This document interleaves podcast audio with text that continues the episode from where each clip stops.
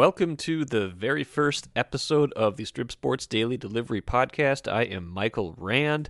I am excited to be here. This podcast is a long time in the making. If you are here right now, thank you for listening. You probably know what we're up to if you're already here, but uh, let me just give you a quick rundown 30 minutes every weekday should be up around 8 a.m. every day for your listening pleasure. We'll cover all sorts of sports topics in the uh, Minnesota and national landscape.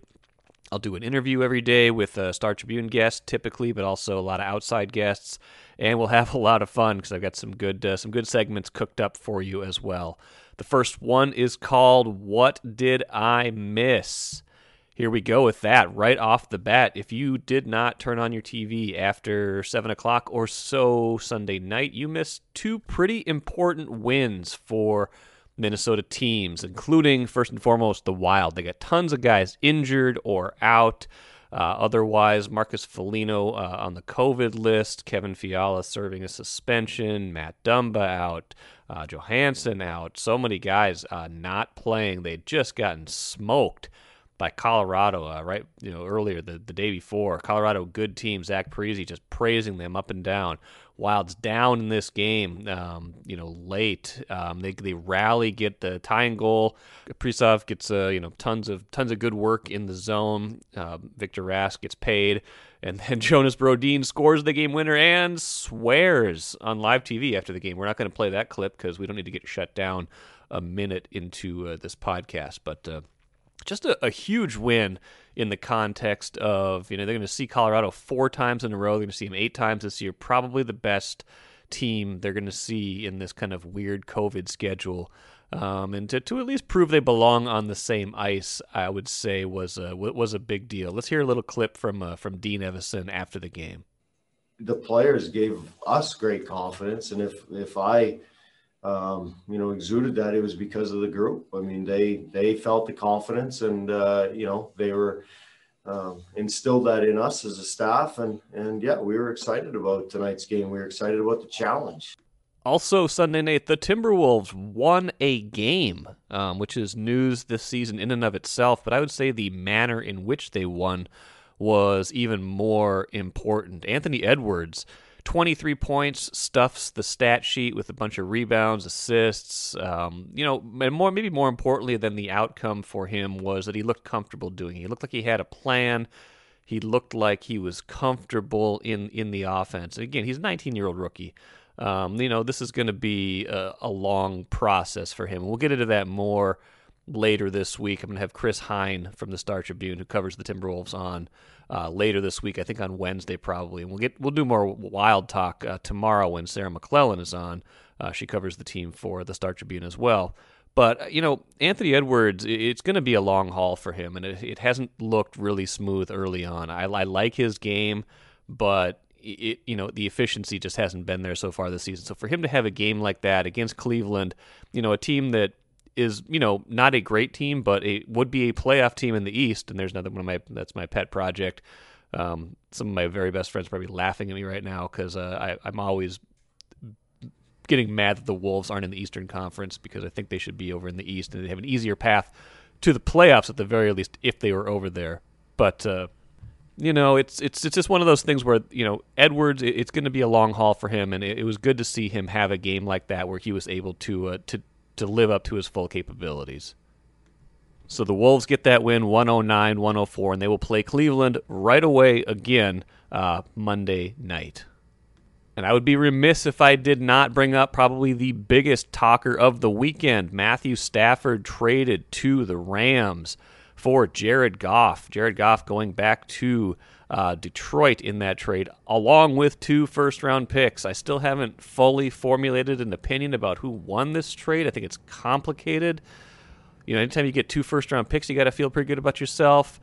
And, you know, strangely enough, you know, Stafford and Goff had pretty similar stats the last four seasons. Uh, obviously, one of them had Sean McVay and a whole bunch of really good players around him. That would be Jared Goff. And one of them, Matthew Stafford, did not in the uh, dysfunctional Detroit organization. But you know, I, I, I am all I'm all about all in moves, and I usually think that the team that, that got the best player won the trade. I just I don't know if Matthew Stafford is the guy you go all in for. And so we're going to find out a little bit more about that as time goes on. Is he the guy that can get the Rams to the Super Bowl, or is this, you know, a, a good quarterback who they just made a massive overpay for? If I had to guess, I'm going to guess it's the latter.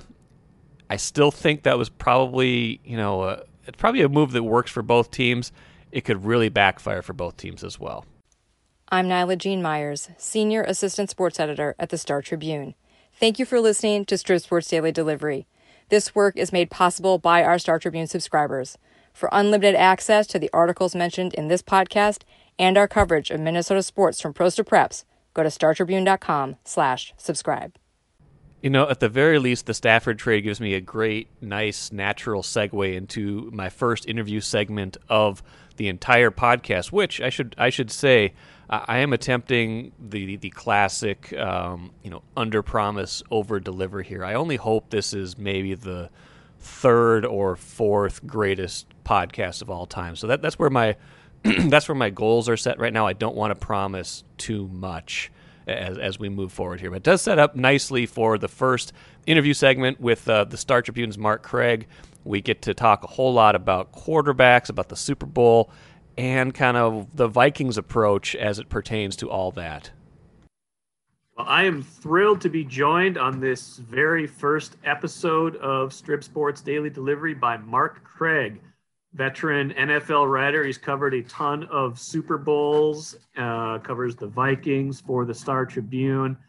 Mark, how you doing? First off, doing well. You're starting at the bottom, huh? Work your way up. Start start at the top, man. It's Super Bowl week, and, and who knows more about the Super Bowl than you do? Uh, I think. Um, let's. I want to get into two subjects in particular that you know, aside from being relevant to an interesting Super Bowl matchup, maybe have some some Vikings relevance uh, as well. Um, the idea on a lot of these interview segments is that we'll try to go deep uh, on some some interesting subjects, maybe throw a little bit of data at you. Um, Mike Zimmer's favorite thing, Pro Football Focus, things like that. Um, uh, let, us talk about the quarterbacks in this game first. Um, and you know, Tom Brady, Patrick Mahomes. You couldn't really find two bigger extremes in terms of age, at least, and maybe in terms of style. What, what do you? Maybe let, us get your your thoughts on the matchup, and then I'll get into a little bit of you know kind of how how quarterback has evolved and, and are the Vikings on the right track re- relative to how how teams seem to be building a, a, Super Bowl caliber team around a quarterback. So first off, your thoughts on this matchup in particular? Oh yeah, I love the matchup. It's old versus new. It's I'm doing a story on uh, for Sunday's paper. Talked to Brad Johnson, a classic pocket passer that won a Super Bowl. Hard to believe now, 18 years ago.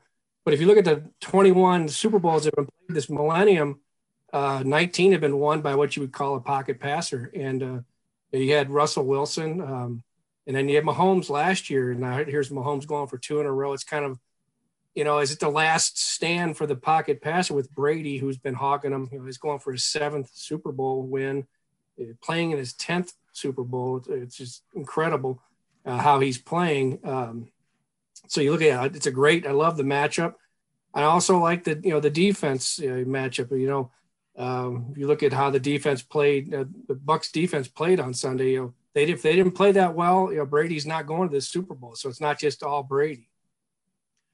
Yeah, and that's that's a that's a good point. That you know, I think as much as we like to pin, you know, the Super Bowl fortunes and, and talk about quarterback Super Bowl record, there there it's it's you know, even though it's the most important position on the field and maybe in all of all of organized team sports it is more than that. Tom Brady throws three interceptions in the you know, three on consecutive possessions in the NFC title game, and they still are able to make enough stops to uh, to, to beat the Packers and another very good quarterback in uh, in Aaron Rodgers in, in that game. philosophically, you know, you mentioned kind of pocket passers being the the norm in um, in, in these Super Bowl victories.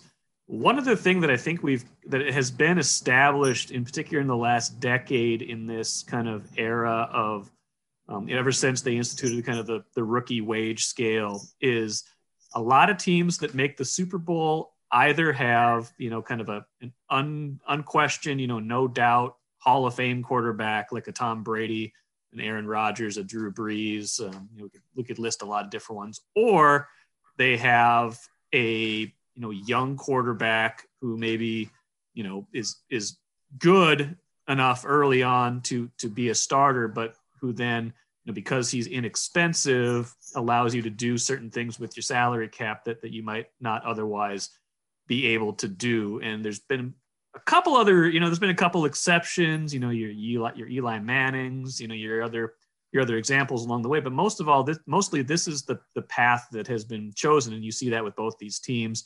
Mahomes still, you know, Kansas City still living off that that rookie deal for Mahomes, and you know Brady being you know one of the greatest of all times. Do you do you agree with the the the idea that that is kind of the those are the two main paths to modern you know success at least when it term when it comes to how you build around a quarterback to get to the Super Bowl?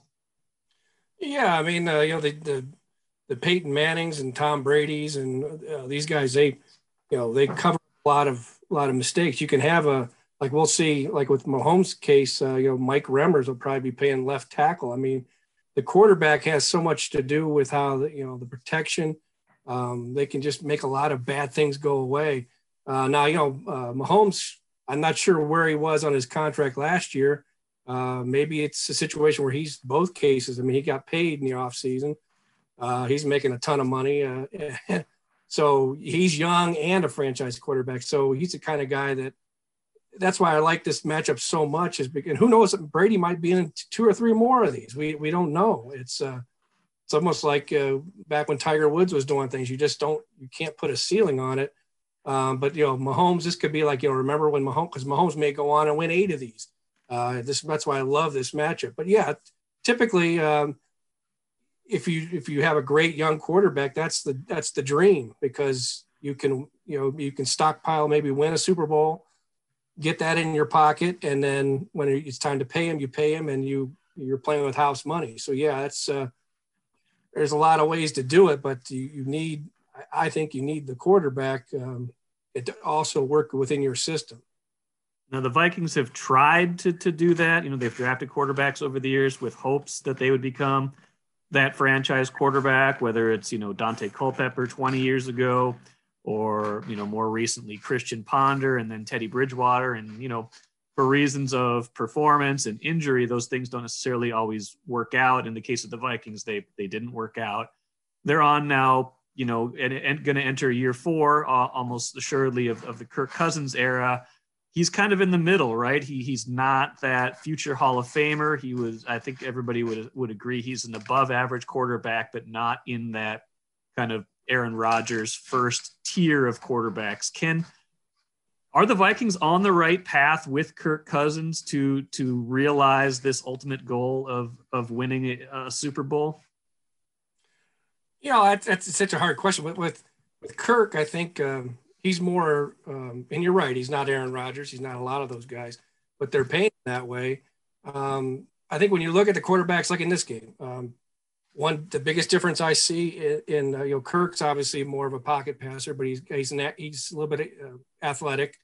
But what I see is the difference. The biggest difference is that the the brains of Patrick Mahomes and Pete and, and Tom Brady move at a faster pace than what how Kirk and guys that are in that second tier, third tier, whatever, process things. So these yeah. I mean, guys are processing things. If Tom Brady may he starts, you know, typically in the shotgun, he's five yards back, he goes to nine yards, steps up, and when he steps up to eight yards, it's gone. I mean, it's whether it's out, whether it's to the check down, whether it's deep, short, whatever, he makes that decision. Boom, boom, boom. Whereas a Kirk Cousins, there's a second hitch, there's a third hitch, and by the time he gets to two and a half hitches, he's down. And and a lot of times he's he, he lose the ball. Uh, so uh, to me, he's not a guy that really moves outside the pocket. They did some of that stuff with him. Uh, there would always seem to be a free runner at him too many times. So, the biggest difference between a guy, the guy, the great ones, and the ones that are good and good passers, are they process things so much faster. And you know, you can help a Kirk Cousins or someone that's on that second tier to maybe uh, process things quicker by having continuity, which the Vikings haven't had in their their systems, uh, their mm-hmm. players, I should say. so yeah, it's um, that's um, that's a problem whenever you're talking about a Cousins as a compared to the, the great one. Yeah, it's, so it's uh, that's kind of the conundrum the Vikings face as they, you know, they've, they've kind of been on this on again, off again, make the playoffs. They've never been really bad in the Mike Zimmer era. They, you know, they've always won at least seven games. They've always, you know, at least after that first year, they've been in contention to a certain degree. I think the the quarterback question is is a good one, and I think it'll still be, you know, I think as you watch this Super Bowl, you know, on Sunday, you'll you'll see, you know, the you know the kind of the the kind of what ifs the what if the vikings you know had a, a different you know approach or could you know hit that home run uh, with the with the patrick mahomes. But that's that's easier said than done. Uh, no yeah, no doubt about it. I think that they can win with a kirk cousins. They just need the, the the margin for error is so error is so much smaller when you don't have the patrick mahomes the peyton mannings the the tom brady's um, but even those guys need you know, they need for their entire defense not to get injured. They need uh, the ability to run the ball. They don't need necessarily need to lead the league in rushing. But if you look at the, yeah. at the Chiefs, um, you know, they went out. They, their first round draft pick was a running back. They they have the ability to run the ball. They uh, that regular season game against the Bills, 245 yards when everybody was expecting a shootout. They ran on the Chief or the Bills. Um, you know, Mahomes himself is the threat of Mahomes running is kind of a running game uh, that people have to be aware. Yeah. That's a good point. I'm glad you brought up the running game because that transitions into the second subject I want to really hit on in our time here. You know, the Vikings in the running game and you know their commitment to it has almost become a, a Twitter meme. You know, establish the run. Um, you know, I think if there's a criticism of of this offense, which was a good, really good offense in 2020, it was a top 10 offense in a lot of different ways, whether it's an analytic based measure or more of a you know a raw yardage or, or point scored measure. Um, but these two super bowl teams don't run all that much. I think they ranked like 23rd and 29th in total carries this year. And i want to one stat i want to put put on you is is this one. It's the i think if there's a maybe a, a more fair nuanced criticism of of how the vikings operate it's Second and 10 this year. The Vikings ran the ball 44% of the time, which is the second most in the NFL. Tampa Bay and Kansas City ran it basically half that time 24%, 23%, you know, among the top three fewest in football. Those are from Sharp Football. What do you what do you make of the kind of running game, you know, chatter in general, and, and how the Vikings approach um, approach trying to win games offensively? You know, I mean, part of them throwing the ball probably or running the ball at 44% there is, you know, they're maybe they're looking to get a first down in two plays as opposed to a Mahomes or, you know, they're going to make magic and get 27 yards down the field on, on second down. Um, they don't, I mean, Kirk Cousins in third and long is a, is a bad situation. And, and I think with the, the their running game, you know, you can argue about the style all you want, but, you know, uh, with Dalvin Cook, you know, third and, third and four or third and five, you know, is is uh, they're okay with that. Whereas opposed to third and ten, if you know, and then it's basically a punt a lot of times with with the way Kirk uh, plays. But yeah, I, I, mean, it's there's just so much. Uh, you look at a team, it, it's the team sport. It's not just you got to got to take into what your quarterback's like. Uh, you know what your defense is, is like. Uh, you know, the Vikings this year, that defense was destroyed by injury yeah. and and defections. Basically, their window to win it all was last year, and they couldn't do it. And once that happened, you know, we, for whatever reason, I, I think I picked them nine and seven. A lot of people picked them nine and seven to make the playoffs. We just thought that, you know, they would find a way. But with the not having off season, um, we should have seen that this was just a going to be a rebuild. And then when the injuries hit, it was over.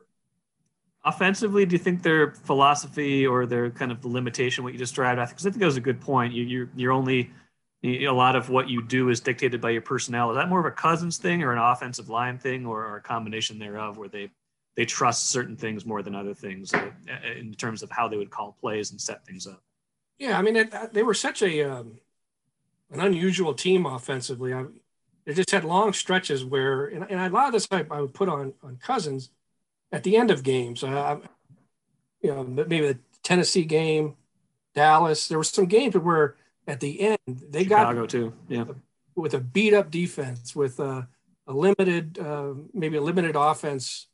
Um, they got to the end of games where it just cried out for the quarterback to be a quick decision maker, make make plays. And there were there were some endings where we, we all kind of sat around and looked at each other. And said, That's it. You know, it's like now it's just not what we're used to seeing in the NFL, especially when they had the abilities offensively to play. You'd see them do things, uh, play action, and where they were such a, a good rhythm, and then it would just disappear.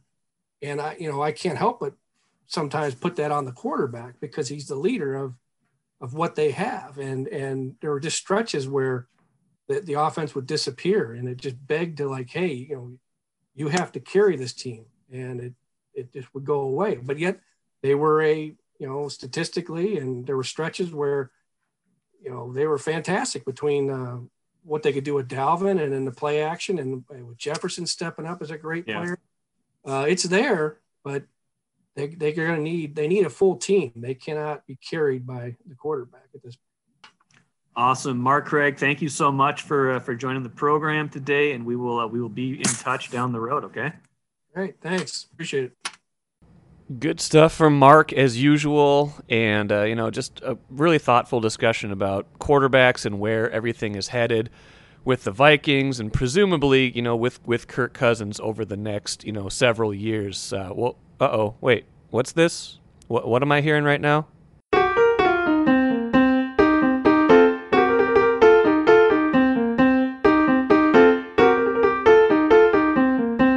When you hear that sound on this podcast, it is because I feel like a trade machine. Um, now, the sound you heard, it was a beautiful little uh, piano ditty from local musician Trevor Wogan. He, he made me a note for note copy, first off, uh, from a, a, segment from a James Brown song, uh, Get Up, Feel Like a Sex Machine, that uh, we were, became a little concerned that that could uh, run into some legal issues. So I told him, hey, sorry, you did a great job. That's not going to work. He made me that in like five minutes. He was like, hey, well, try this. And I was like, this is awesome. Like, so for all of your piano and uh, guitar needs. Uh, Trevor Wogan. Um, awesome, awesome job by him to, to do that. You'll hear that periodically. I don't feel like a trade machine a lot, and I, I didn't want to get sucked into this one. I, I feel like it, I got sucked into this whole Deshaun Watson story three different ways uh, in the last week. I was trying to avoid it. I was trying to be like, no, this doesn't pertain to the Vikings. There's no way they're going to trade Kirk Cousins. But three things got me back in. First, Deshaun Watson last week saying he wants a trade. Okay, so you go from this is a possibility. This is a you know this is a guy that's unhappy. To all of a sudden, here's a guy who wants a trade. Number two, uh, Bill Barnwell at ESPN puts out a list about Deshaun Watson tra- teams he could be traded to, and one of them, you know, in the in the 17 possibilities, he lists the Vikings at number 10. They got to give up three first round picks for him, so that's the trade essentially three team trade. I think you got the Patriots in the mix too, so we'll see about that. Then the Stafford trade happened. That was the third thing that kind of pushed me over the edge and made me think, okay, this has to be a segment on Monday. Um, if Matthew Stafford can get traded, I know he wanted to get traded, but if, if there can be a blockbuster of that sort, and Kirk Cousins is a very similar quarterback to Matthew Stafford, I don't, I don't care if you disagree, it's true. They're they're kind of the same guy statistically. Um, you know, neither one of them has has won at a big level. Um, but but teams probably think you know surround him with the right people, good things can happen. So I, I didn't want to go there, but but here we are, and you know so you know I want to get into the Barnwell thing a little bit because usually usually in the trade machine when I do this segment with various teams, I'll I'll be coming up with my own trade. But Barnwell did this all on, on his own, so you know this is this is what he thinks. Um, basically, the the price would be if the Vikings were going to go after Deshaun Watson, like a reasonable price. He's saying the 14th and 90th overall picks this year. So that's a what a first and a third, plus a first rounder in 2022, a first rounder in 2023, and Kirk Cousins gets traded to the Patriots. The Texans get Deshaun Watson and a fourth round pick. Uh, Texans give Deshaun Watson and a fourth round pick to the Vikings. Patriots give up a fifth round pick, a couple fifth round picks, and then Jarrett Stidham to the to the Texans. So, um, basically, I don't know. I I like this is the kind of the same a little bit of a similar question I had to the the, the Matthew Stafford trade in that is Deshaun Watson the guy? And plenty of people think he is the guy, so I'm not saying he's not the guy, but I I you know, you look at it, he's going to get expensive soon. Um, you know, we talked about in the you know with Mark Craig, we talked about value with the quarterback being such a big deal, about the you know rookie contracts being such a big deal. I do worry that uh, that that he would you know that for as good as he is, he's not a Patrick Mahomes. If you are adding him into this mix, are you just recreating the same problem you have right now with Kirk Cousins, which is that you're going to be paying him a lot of money soon and you're not going to have the assets to build around him because you're giving up a whole bunch of first round picks and your offensive line is already still a mess. So if I would, you know, if I was going to make a trade of this type, I think I would almost rather, if you were able to trade Kirk Cousins and get some kind of major value for him, like a Matthew Stafford fetch, if say if you were able to just get a first round pick for Kirk Cousins, which I don't think is outrageous, right? I don't think that's outrageous at all because Sam Bradford, uh, the Vikings, you know, Vikings were desperate, but the Vikings traded a first round pick for Sam Bradford. Like these these things happen. Like teams want a quarterback, they value somebody, and Kirk Cousins has had good seasons.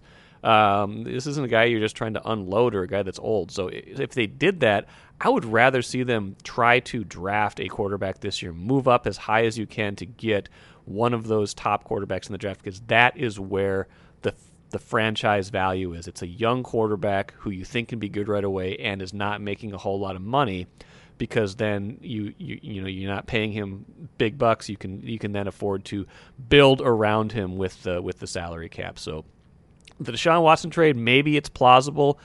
I don't know if that's their best idea um, in in in the big picture. Uh, but but you know what?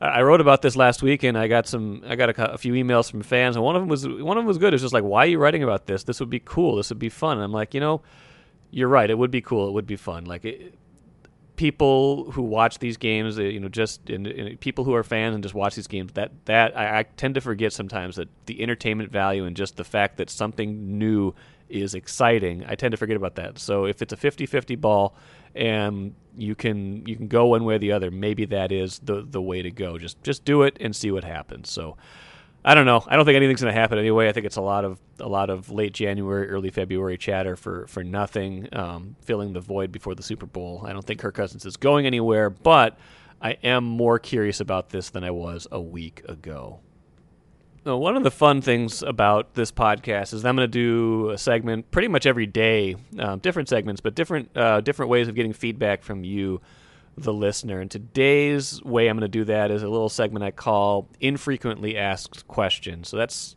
kind of what it sounds like, right? It's it's you know what do you have something kind of weird on your mind? Because I got a lot of things that are weird on my mind a lot of times. Um, ask me that question. Ask me that sports question, and I will try to answer it. The first one today comes from uh, my friend Dana Wessel. He hit me up on Twitter when I asked for these questions. Everybody had the same opportunity. I'm not playing favorites, but I liked his question, and he was kind enough to actually send it in via audio. So here's that question.